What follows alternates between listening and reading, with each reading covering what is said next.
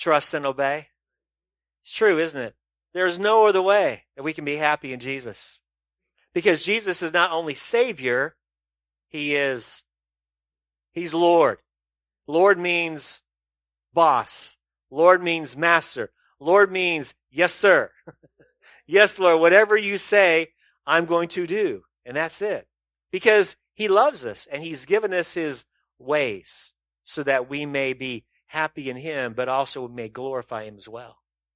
So let's go to Him now and ask God that He would help us understand His Word, to trust Him more, and to obey. Let's pray. Father, we want to thank you so much for your love for us. We want to thank you so much that you indeed are our Father through faith in Christ. Lord, we thank you for your word that is inspired from beginning to end. We thank you, Lord, that is forever settled in heaven.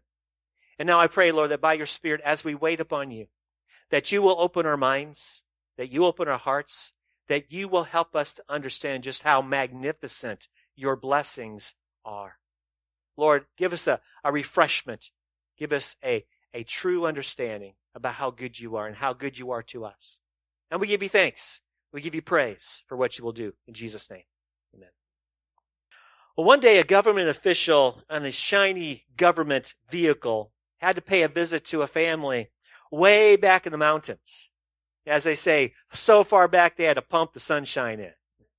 The official, dressed in his nicely tailored suit with brand new shoes, noticed nothing but dirt in what could be considered a yard, I guess. The house was a shack, complete with holes in the floorboards at the, on the, on the porch. The outhouse was off to the right side of the building.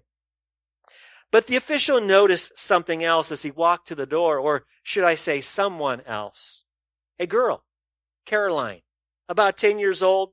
She had on a tattered dress and she wore no shoes and her hair was sort of matted. Caroline came right up to the official and with a bright smile but missing a couple of teeth said, Hi. The official asked Caroline if the Smith family lived there. And she said, Yes, we've been living here all our lives. I've lived here all my life. Well, the official who never wanted for anything in his life began to feel sorry for this family. He just couldn't help it. He said to Caroline, You know, it must be terrible to be so poor. And Caroline said, Mister, we ain't poor. We just don't got no money. well, it looked like this little girl was blessed in so many other ways besides just money and trinkets. Well, today we dive a little bit deeper into the blessings and the curses part of the treaty that Yahweh, the divine suzerain, wants to make with his vassals, with his people, Israel. If you were here last week, you remember that we took a little trip without leaving the building. We imagine we were part of God's people, over a million strong, having a mountaintop experience on Mount Gerizim and Mount Ebal. The Lord, through Moses, wanted them to stand on these peaks overlooking a major road in that area and shouting out amen to the blessings and the curses regarding the Torah. And odd though it was, the only things the Levites were to declare in chapter 27 of Deuteronomy were curses. And after proclaiming a curse, all the people were to say, Amen, right? Remember this. Now, some of those curses, remember those? Relations with animals. Relations with mothers-in-law. Not moving a neighbor's landmark. Now, I'm not sure if we were here last week. I don't know if any of us would have ever amen to anything like that in our lives before. And maybe never again. I don't know. But today we get to turn the corner and talk about Yahweh pouring out his material blessings upon his people whenever they were to actually settle in the land. But you know, the scene seems to have changed between Deuteronomy 27 and our passage for today. You know, it's almost as if the Lord invites his people to stand in another place to experience his blessings. Now I can imagine standing on, instead of Mount uh, Gerizim and Mount Ebal, I can see now God's people standing in front of a tsunami of blessings, held back only by a huge floodgate. In our passage for today, Deuteronomy 28, 1 to 14. And so if you don't have your Bible open there, please open it up to 28, 14, 1 to 14. we're going to see the Lord give a promise to his people. I will pour out blessing after blessing on top of blessing on your lives. But we will see that his floodgate of blessings has a lock on it. Yahweh's promise for blessing carries with it a condition. And the condition is obedience. That's the key. It's the key. We talked about it, we sang this song earlier. Trust and obey. It's obedience.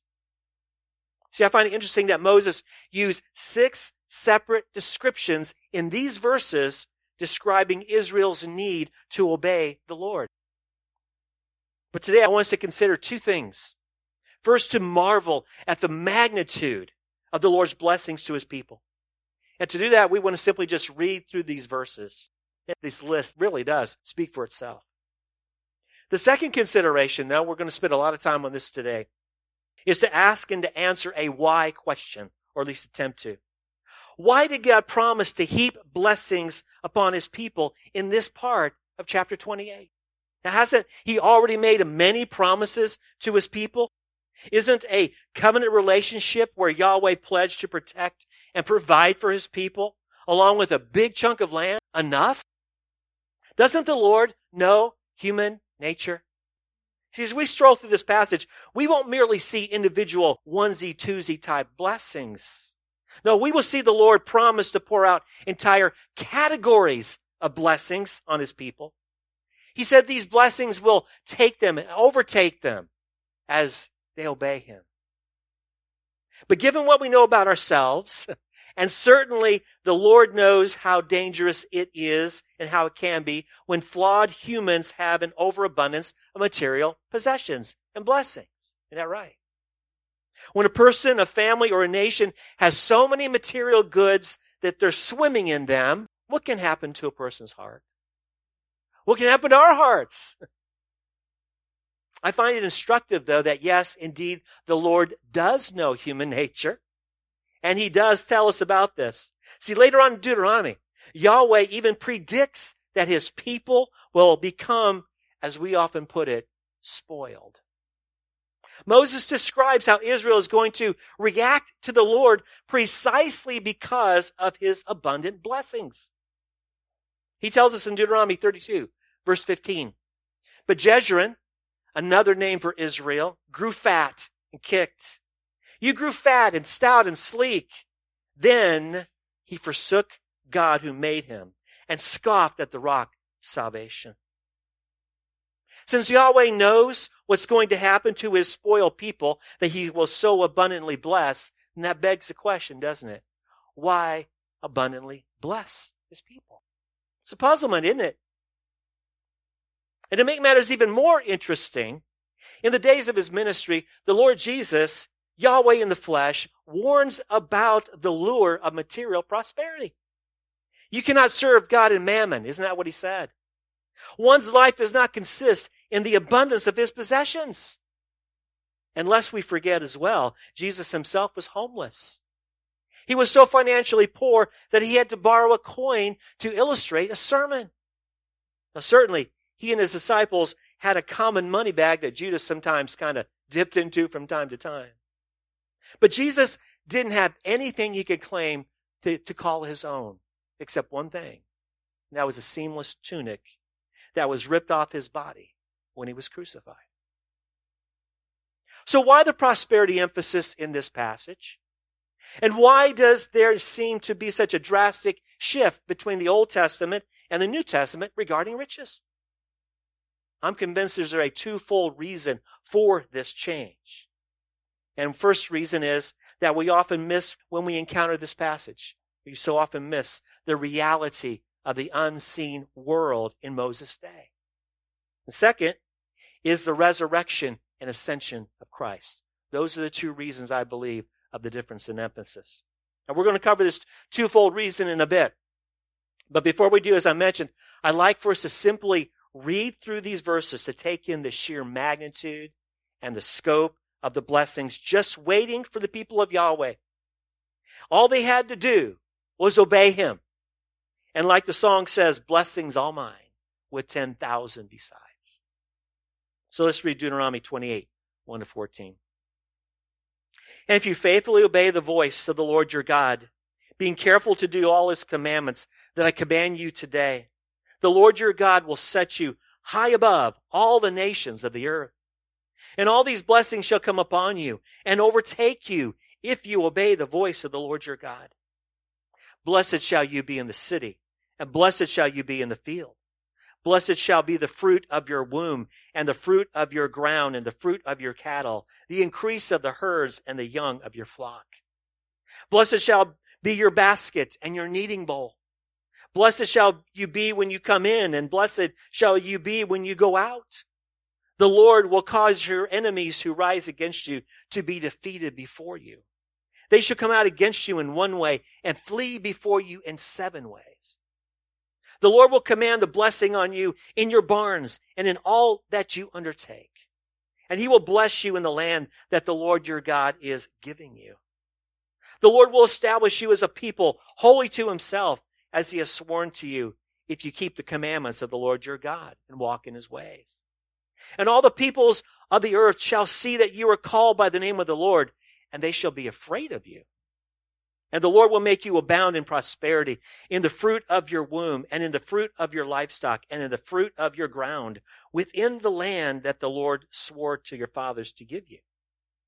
The Lord will open to you his good treasury, the heavens, to give the rain to your land in its season and to bless all the work of your hands. And you shall lend to many nations, but you shall not borrow. And the Lord will make you the head and not the tail, and you shall only go up and not down, if you obey the commandments of the Lord your God, which I command you today, being careful to do them. And if you do not turn aside from any of the words that I command you today, to the right hand or to the left, to go after other gods, to serve them. Amazing, isn't it? Super abundant blessings, ultimate influence in the world, military superiority, so much material stuff that Israel will bless the world as economic leaders in selling their surplus to the nations. If only Israel would obey the Lord. Now, as we took a look at these verses, we saw how much the Lord promised to give to his people. So now let's begin to explore an answer to the question. Why did the Lord place such an emphasis on material blessings in this passage? It has to do with the reality of the unseen world in Moses' day. Because there is far more here than meets the eye. In these verses that we just read, where is the focus? It's naturally on the blessings the Lord promised to give Israel. But if the blessings are the focus, I see two huge problems here. Maybe you do as well. The first is a trap that the prosperity gospel people fall into all the time. Because I can't tell you how many times I've heard the claim and the notion that God has made his people the head and not the tail. Maybe you've heard that before. After all, we're the king's kids. God wants to give us the best of everything. And from here, it's just a short step to the teaching that it's not God's will that his kids, his children, his people to be impoverished. But how many of God's people, his choice servants today are suffering poverty and all the way down through the ages? I think of our persecuted brothers and sisters all over the world. Burkina Faso we're praying for. As well, we need to keep in mind our brothers and sisters in North Korea. Winter's coming. Oftentimes they're reduced to eating grass. And how much worse, these are just the citizens. How much worse are they, the brothers and sisters, reduced to eating whatever because they're Christians? See, eternal truth, though, is truth regardless of the culture or era or circumstance. See, if God is communicating in this passage that it's not his will that his people would be impoverished, then we have to conclude that many of God's choice servants around the world are not walking with him. That there is somehow sin blocking the way to his blessings. And I, for one, will never say that. How about you? Now, there's another problem with the idea if, if the focus of this passage is the blessing that God gives his people. What did God say in this passage is the key to unlock his blessings? It's obedience. See, we reason it if, if, as God's people, if we obey Him, then God will bless us, as in He's obligated to do so. But what happens when we are faithful obeying the Lord and He blesses us with hardship, with problems, pain and suffering over the long haul? How many of us have experienced this? We wake up in the morning with a desire to serve the Lord, our hearts are just full of the Lord and we j- jump out of bed and then we grab our Bible the first thing we do. And we're so hungry to, to read God's word. And then we pray. We pray even more than what we normally pray. We're just full of the Lord. And so we get up off our knees and come out of our chair ready to take on the day. And then it happens. Right? You know where I'm going with this. One bad inconvenient circumstance after another. Can I get a witness on this? How many times that happened to you? I know it's happened to me more times than I can count. Why did these circumstances happen to me? I do what the Lord wanted me to do. Isn't He supposed to bless me when I do right? If we're not very careful, in the midst of these inconvenient and bad and, and, and painful times, we can be tempted with this. Lord, I did what you asked of me. And now finish the thought, if you dare. So I think you owe me something, Lord. Now, of course, we're all good Christian folks here. We would never say that, would we? But if we were perfectly honest, would that thought at least flit across our minds? Especially if the circumstances become unbearable over the long haul. Well, I can go on, but you get the point, don't you? As followers of the Lord Jesus, we are well aware that God owes us nothing, does he? We owe him everything. And though he blesses us, we cannot demand of him that he do so. So when it comes to our passage today, could it be that our focus needs not to be so much on the blessing that God gives, but on the giver of the blessing, God himself? And this is as it should be. See, we know something, don't we? If we're careful Bible readers, that every passage of scripture has one person front and center in it. And who was that? That's God, right? God is the hero of every story. He's the subject of every teaching. And so as we place the emphasis in this passage on the Lord rather than his blessings, we could simply say, Hey, you know, God, He is good and he's faithful because he gives his people good stuff. He gives people great blessings. But let's look at this a bit more closely. See, there's more here and a more profound point I see in this passage. You see, as we know or we may not know, whenever we seek to understand the scripture, we need to understand and ask the question, what did it mean? Now, what does it mean, but what did it mean? as in what did it mean to those who first heard. See, once we understand what it meant, we can more accurately apply the scripture to our lives. It may sound a bit unfamiliar, but let me give you a brief explanation to let you know why I believe this to be true. See, because after all, part of our mission statement is that we learn the Bible. God has given us eternal truth in His Word. Can we agree on that? But the eternal truth between the covers of our Bibles were written at a certain time, in a certain place, certain language, and so much more. And none of it pertains directly to our day in our contemporary circumstances. Because I don't know when the last time I saw something about the internet in my Bible. What about you? Or space telescopes giving us pictures of galaxies up close and personal, declaring the glory of God. See anything about telescopes in here? For reasons known to him, God chose to reveal tr- eternal truth to the scripture writers thousands of years ago to and about Israel in their culture according to their worldview and their languages. See, all these things, though, are far different from our present circumstances. Does that make sense? So, let me point something out, though, that we so often miss that when we read and study the Bible, it is the worldview of the people that were involved. in our passage for today, this includes the spiritual understanding of Israel and the surrounding nations. See, we're so prone to look at scripture from our own particular worldview, aren't we? It is, though, to our detriment that we do that. So let me bring up the spiritual worldview of Israel and the pagans in Moses' day, for this is key to understanding why the Lord promised an abundance of material blessings to his people. The nations surrounding Israel, and even Israel herself, had a very strong belief in spiritual entities called gods. Plural. Gods.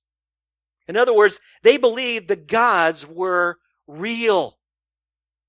Okay? So before you call me heretic, hear me out. Now this sounds so odd to our ears, doesn't it? See, we all know that there's only one God. Western civilization takes it for granted. But let me point out two truths in scripture that emphasizes the fact that gods are real. First, the pagans worship those gods. Then the scripture itself acknowledges the existence of them. See, the, again, these were not figments of the imaginations of the pagans, as if they were some kind of comic book superheroes, as I've heard it put. Now, let me be very quick to say that although scripture says there are other gods, and the word is Elohim here, this does not mean in any way, shape, or form that any other God is on the same level as Yahweh. All right? Yahweh is number one. He's way up here. In fact, Yahweh created the Elohim, the other gods. And the psalmist in Psalm 97 verse 7 says forcefully to them, worship Yahweh, all you gods. They're not figments of imagination. Now, there are many places in scripture that talks about other gods. And the pagans worshiped some of them. Second thing we often overlook is that Yahweh himself talked about the gods as they were real. Because if that's not true, if the gods were not real in Yahweh's estimation, why does the first commandment he gave his people contain these words? You shall have what? No other what? Gods before me. They're not figments. They're real. And even in today's passage, verse 14, Moses says, don't go after other gods to serve them.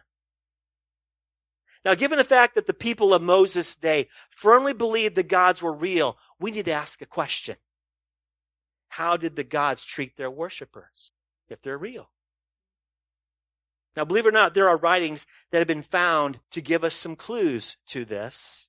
The people were desperate to know how to worship the gods, and the gods didn't really seem to give them the time of day. The gods did not communicate to the pagan worshiper. And they could have. Again, these are real entities. But they didn't tell the people how to worship, how to appease them. The people groped about in spiritual darkness, trying to make connection to them, but with, there was no results. In their desperation, sometimes people came up with some ideas to appease them, like child sacrifice, among other things. The pagans sought material blessings from the gods, but it was in vain. Came across a prayer written way back in the day by a worshiper of a God who he did not know but wanted to make connection with. So let me read part of it. It's kind of lengthy, but let me read part of it to show you the helplessness and hopelessness of the situation of a typical pagan worshiper back in the day. Now, this prayer may sound familiar to some of us because we actually read it before, been with us for a while. Let me just read.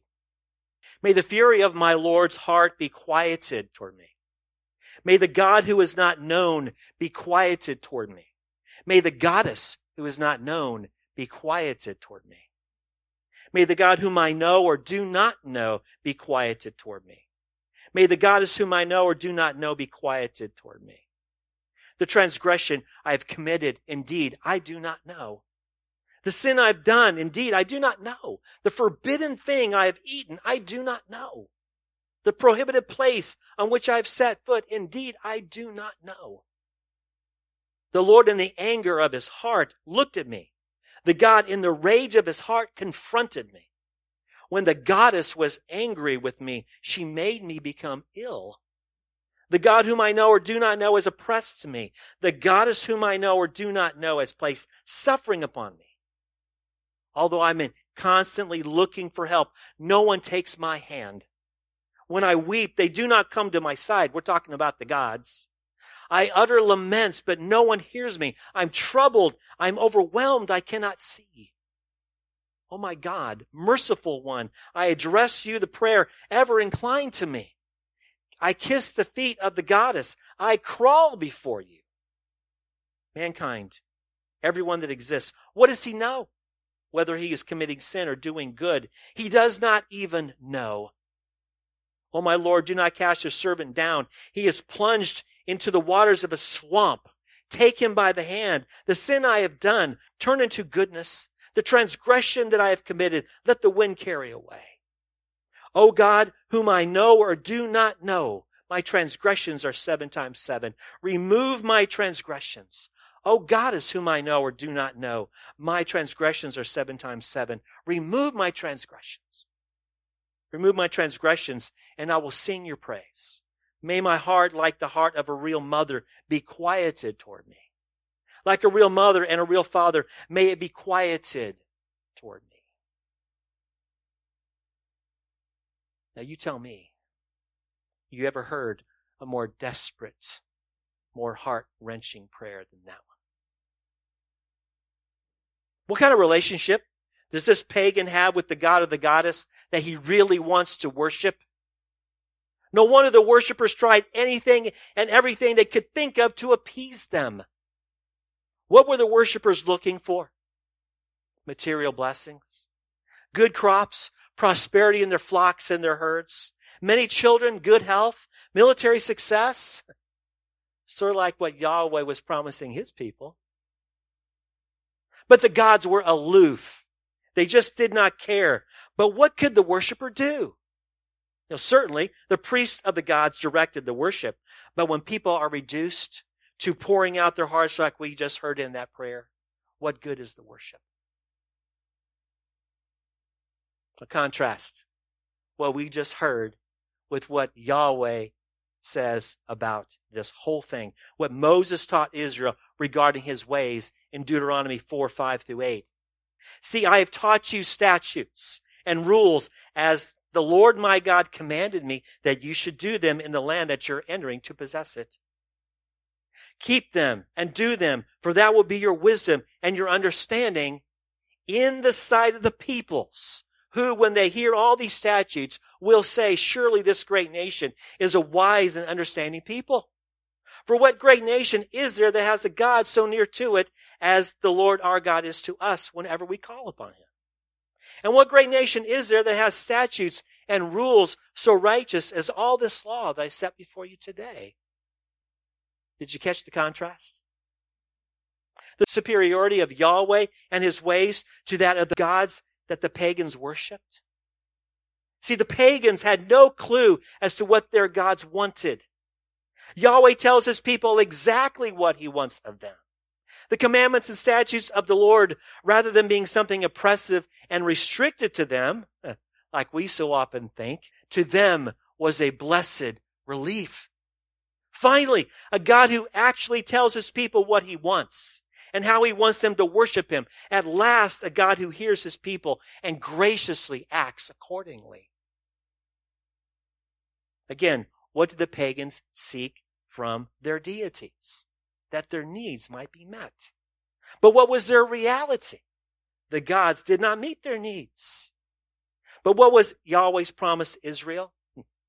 I'm going to bless you with super abundance and Israel, when you obey my ways, you will show the nations how superior my ways are to theirs. And so what do we make of the contrast between the gods and Yahweh?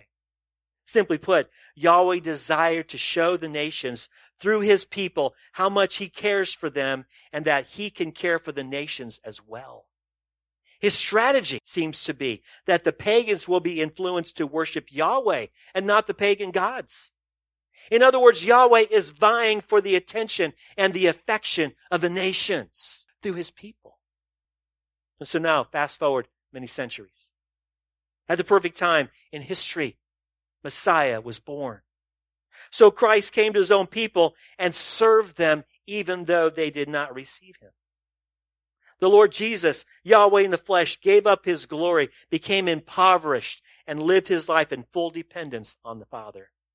The Lord Jesus did not experience abundant material blessings Yahweh offered Israel when they settled in the land of promise many centuries earlier. Again, at the right time, Christ waged war. And the battlefield was the cross. The Father placed on His Son all of our sin. And at the right time, Jesus cried out, it's finished. Our sin debt was paid. Hallelujah. We no longer have to bear our sin. Christ paid for it all and paid for it in full. Remember what John the Baptist said to Jesus, said about Jesus as he pointed them. He says, look, there goes the Lamb of God who takes away the sin of the world. Remember 1 John 2, 2. He, Jesus, is the propitiation, God's sacrifice, God's satisfaction for our sins. And not for our sins only, but for the sins of the entire world. The death of Christ was the absolute, complete payment for all sin, for all people, forever.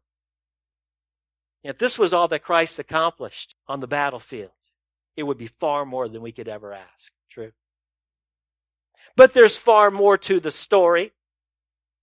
The writer to the Hebrews gives us another part of it. Jesus won the victory not merely over sin, but something far greater. Hebrews 2, 14 to 15. Since therefore the children share in flesh and blood, he himself likewise partook of the same things, that through death he might destroy the one who has the power over death, that is the devil, and deliver all those who through fear of death were subject to lifelong slavery. What's the greatest weapon that the enemy has in our world today? It's not death. What is it? It's the fear of death. Jesus has taken away the fear of death among his people. Amen. Christ Jesus destroyed the one who has the power of death.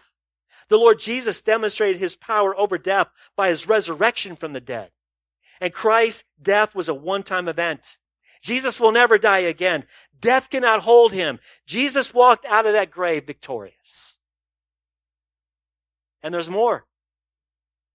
And this is where I believe we can offer an answer to the question why did Yahweh seemingly stop emphasizing material blessings in the New Testament when it was so prevalent in the Old Testament? I'm convinced the answer is found in the resurrection and the ascension of the Lord Jesus Christ when he went to the right hand of the Father. In Paul's prayer for his friends in the church in Ephesus, he loudly proclaimed Christ's victory over the spiritual entities, over the gods that held the pagans in bondage and desperation. Listen to what he says in Ephesians 1 19 to 21.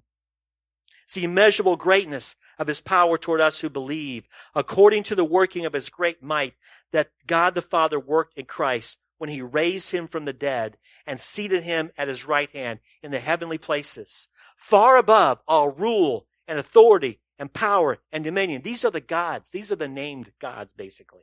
And above every name that's named, not only in this age, but also in the one to come.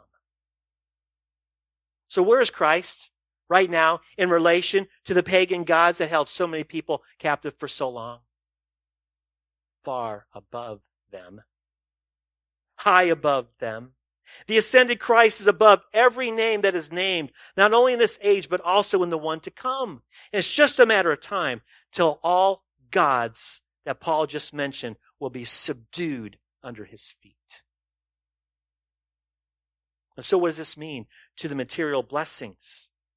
The short answer is the gods are defeated. And that makes material blessings incidental even in the days of his ministry. Did not the Lord Jesus tell us that we're not to become overly concerned and worried about what the pagans, the Gentiles, vainly but eagerly sought? For they were convinced that the gods could help them. And what this means is that we can trust the Father to meet our needs. We don't have to work to appease Him. Amen. See, He will take care of us. And through the gospel, everybody has the glorious opportunity to trust the Father as well. What the Lord wants is our loyal childlike trust in Him, regardless of the amount of possessions that we have or don't have. Since He will take care of us, we no longer seek the things that the Gentiles eagerly seek. What we seek is the kingdom of God and His righteousness. And as we do, the Father will meet our needs. He knows what we need even before we ask Him. So why do we ask Him? Because He wants the fellowship. So bottom line is that we no longer need to seek the material blessings of the Lord that the Lord poured out upon his people in Moses' day and in Joshua's day. God will meet our needs. Material things are now incidental. Whether we have a lot of them or little of them makes no difference. We can serve the Lord just as effectively whether we have a lot of material goods and money and resources or a little. Do you believe this? Do you really believe this? And if you don't, you need to check who is God? Is he not the one who owns everything? The key, though, is contentment, isn't it? Regardless of how much we have or we don't have. See, Paul learned this lesson. And let me emphasize the word learned. He told his friends in Philippi while under house, in uh, house arrest in Rome these things in Philippians 4 11 to 13. He says, I have learned in whatever situation I am to be content. We're talking economic things here now. I know how to be brought low and I know how to abound in any and every circumstance. I've learned the secret of what? Facing plenty and hunger, abundance and need. And then he says something we all know. I can do all things to whom strengthens me. And what is that? To be content in whatever situation he is in and what situation we're in. And I can resonate with Paul and his learning process, can't you? Indeed, whether we have many possessions or a few, we need to live contentedly in the Lord's blessings because it all comes from Him. And now, for those of us who do have an abundance of material blessings, the Lord encourages us through Paul to use them as a means to bless others to meet their needs. See, we get to give our stuff away, don't we? Don't we? Yeah, that's right. For this is how the Lord provides for the material needs of those in the family. Followers of Jesus who have material possessions coupled with contented hearts is of great blessing to others in their time of need. See, Paul tells Timothy, his mentee, in 1 Timothy 6, 6 through 10, and 17 through 19, these truths about wealth. But godliness with contentment is great gain. For we brought nothing into the world and we can take nothing out of the world, right? There's no U-Hauls behind a hearse. But if we have food and clothing and with these we will be content. But those who desire to be rich fall into temptation, into a snare, into many senseless and harmful desires that plunge people into ruin and destruction. For the love of money is the root of all kinds of evils. It is through this craving that some have wandered away from the faith and pierced themselves through with many pangs. As for the rich in this present age, charge them, Timothy, not to be haughty, nor to set their hopes on the uncertainty of riches, but on God who richly provides us with everything to enjoy. They are to do good, to be rich in good works, and to be generous and ready to share, thus storing up treasure for themselves as a good foundation for the future so that they may take hold of that which is truly life. So we as followers of the Lord Jesus, those of us who have more than enough, we have the privilege of using the material things he's given us to bless others. See, part of what marks a Christian is that he or she displays open-handed generosity, like I've seen over and over again here over the years. Can I get witness on that? We've been able to share with one another the, the, the things of our possessions to those in need in our body. Now we understand how much the Lord has given us. How can we not share with others? And though many of us have much by the way of material goods, and we think about ourselves in comparison to the rest of the world, it's true. We have so much. All of these things pale into insignificance when compared to the spiritual blessings the Lord has so abundantly granted to us. Isn't that true? I can think of no better way to finish this message than to simply read together one spiritual blessing after another after another that Paul has written out for us in Ephesians 1 3 to 14. I gave you an insert in your bulletin, so I'd like you to pull that out. And let's read these together and read them kind of like antiphonally. I'll read one, then you read another. And for those who were here last week, you recited the Lord's words like you meant it with passion, with volume. So let's do that today. Let's, let's do it for the people in the back, so to speak.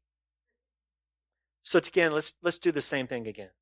I'll read one blessing and you read the next one. So let's begin. Blessed be the God and Father of our Lord Jesus Christ, who has blessed us in Christ with every spiritual blessing in the heavenly places. Even as he chose in him before the foundation of the world, that we should be holy and blameless before him in love. He predestined us for adoption to himself as sons through Jesus Christ, according to the purpose of his will. To the praise of his glorious grace, with which he has blessed us in the beloved. In him we have redemption through his blood, the forgiveness of our trespasses, according to the riches of his grace. Which he lavished upon us in all wisdom and insight. Making known to us the mystery of his will, according to his purpose, which he set forth in Christ. As a plan for the fullness of time, to unite all things in him, things in heaven and things on earth. In him we have obtained an inheritance, having been predestined according to the purpose of him who works all things according to the counsel of his will. So that we who were first to hope in Christ might be to the praise of his glory. In him you also, when you heard the word of truth, the gospel of your salvation, and believed in him, you were sealed with the promise, Holy Spirit. Who is the guarantee of our inheritance until we acquire possession of it to the praise of his glory. Are not the blessings of God truly magnificent? But uh, have a, have a minute or two for uh, Q and A, as we sometimes do. So, uh, anybody have any comments or questions about what we heard today? What does the Lord will make you the head and not the tail mean? We're talking of the of the major influence in in all the world among the nations. Make you the head, make you influential. Like a leader? Like a leader, yes. Economic leader. Yes. And again, we hear this by with so many prosperity gospel preachers. They say, "Hey, God wants us to be the lead. We just got to grab hold of his blessings and all that kind of." But one thing I don't hear about the prosperity gospel preachers or from them is our need for obedience, our need for loyalty to the Lord and letting the Lord do with us what he will. Is anybody else? Prosperity is always money. Yes. Yep. And that's why we spend time today. And again, it, it looks like Old Testament, God wants to be prosperous materially.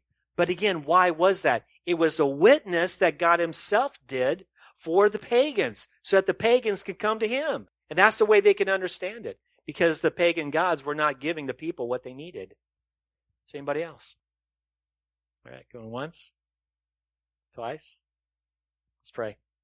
Father, thank you so much for the fact that you are a good and generous and gracious God. Lord, you take care of everything that is yours, which is everything. Lord, the entire world, the earth is yours and the fullness thereof, including every man, woman, boy, and girl. We thank you, Lord Jesus, that you hung on a cross, died for us. All our sins are paid for. And now, Lord, for those of us who are reconciled to you, we're living, as it were, in the blessings of the millennium, as, as it were, right now. Just a taste, though. But Lord, those who are not still in your kingdom, but Lord, they're living in rebellion against your authority. So, Lord, I pray for these individuals, Lord, that you would get a hold of them and by your Spirit, Lord, convict them of their sin. May they turn to you and get reconciled to you. We thank you, Father, for these things. Thank you that you have it all under control. And thank you, Lord Jesus, that one day you're going to make it all right exactly the way that you want it.